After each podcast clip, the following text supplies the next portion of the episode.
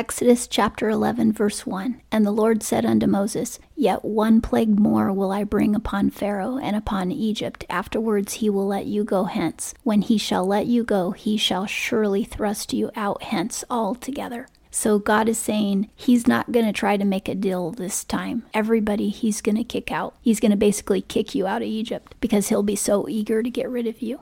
Speak now in the ears of the people, and let them ask every man of his neighbor and every woman of her neighbor jewels of silver and jewels of gold. This is how they're going to plunder the Egyptians, which God had already prophesied to Moses way back when he met Moses in Midian at the burning bush. That was when he first told Moses that they were going to plunder Egypt in the ancient Egyptian records of when the Hyksos people left, they did plunder Egypt when they left. It's in keeping with the Bible story. And they simply are going to ask, they're going to say, Hey, can I have your silver and gold jewelry? And then the neighbors are going to say, Yes, take it and go, because they're going to want to get rid of him and they're going to be so terrified of their God that they'll think, well, If we say no, we're going to die. 3. And the Lord gave the people favor in the sight of the Egyptians. Moreover, the man Moses was very great in the land of Egypt, in the sight of Pharaoh's servants, and in the sight of the people, because they now believe in the one true God. They don't believe in the false gods anymore. So this is pretty awesome. And also, it's mentioned in the ancient writings in Egypt that there were so called rebels who sided with the Hyksos people. And that's who the, these would probably be the ones who actually believed in the one true God as a result of all of these plagues. 4 And Moses said, Thus saith the Lord, About midnight will I go out into the midst of Egypt. 5 And all the firstborn in the land of Egypt shall die, from the firstborn of Pharaoh that sitteth upon his throne, even unto the firstborn of the maidservant that is behind the mill, and all the firstborn of cattle. So all the animals' firstborn, all the servants, all the poor people's firstborn, and all of the royalty's firstborn, all of the courtiers' firstborn, and even, even Pharaoh's firstborn, his firstborn son.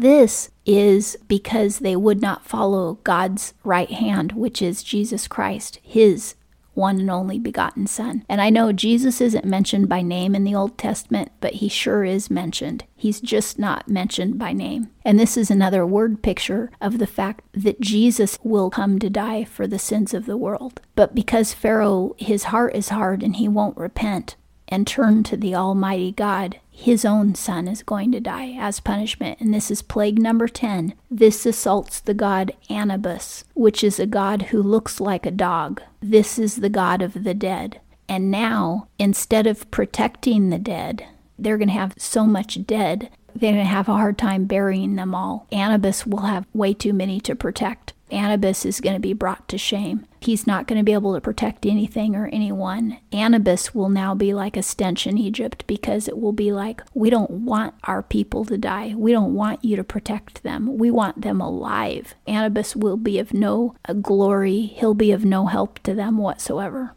6. And there shall be a great cry throughout all the land of Egypt, such as there hath been none like it, nor shall be like it any more. Remember, Pharaoh had murdered the Hebrew boys when Moses was young. The Pharaoh that was alive then had murdered the Hebrew boys, and that was the father of the Pharaoh who's alive now, who has the hard heart. And now his grandson is going to die just as the grandfather Pharaoh tried to kill Moses and actually did kill many of the Hebrew boys. 7. But against any of the children of Israel shall not a dog wet his tongue. This is the only Bible verse that says that the dogs didn't bark.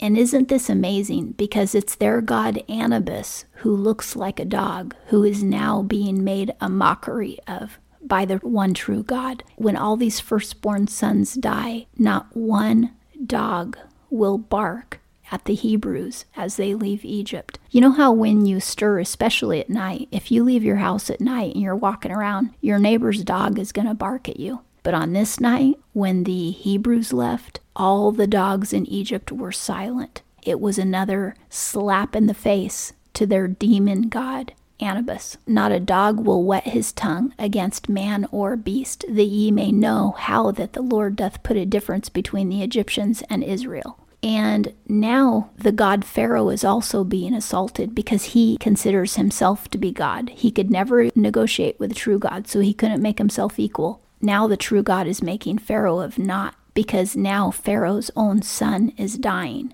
but the true God's son, Jesus, will live forever.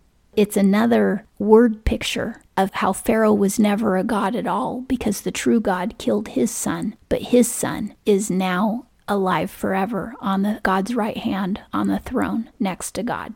8 And all these thy servants shall come down unto me, and bow down unto me, saying, Get thee out, and all the people that follow thee, and after that I will go out. And he went out from Pharaoh in hot anger. When he had said before, You'll never see me again, then he gave this speech right before he left. Moses was furious with Pharaoh for two reasons. Number one, Pharaoh has continued to sin against the one true God. But number two, Pharaoh is his son is going to perish, and many of his people are going to perish. And that makes a prophet angry. Prophets don't want to see people die. That's why they're in mourning. That's why they cry. And that's why Moses is now angry because Pharaoh is refusing to repent and therefore there's going to be lots of death. The Hebrews could have left peacefully, and that's what Moses would have wanted. But now they're going to leave with Egypt totally destroyed and losing its young. 9 And the Lord said unto Moses, Pharaoh will not hearken unto you, that my wonders may be multiplied in the land of Egypt. God is almost comforting Moses, saying, The reason he won't listen to you is because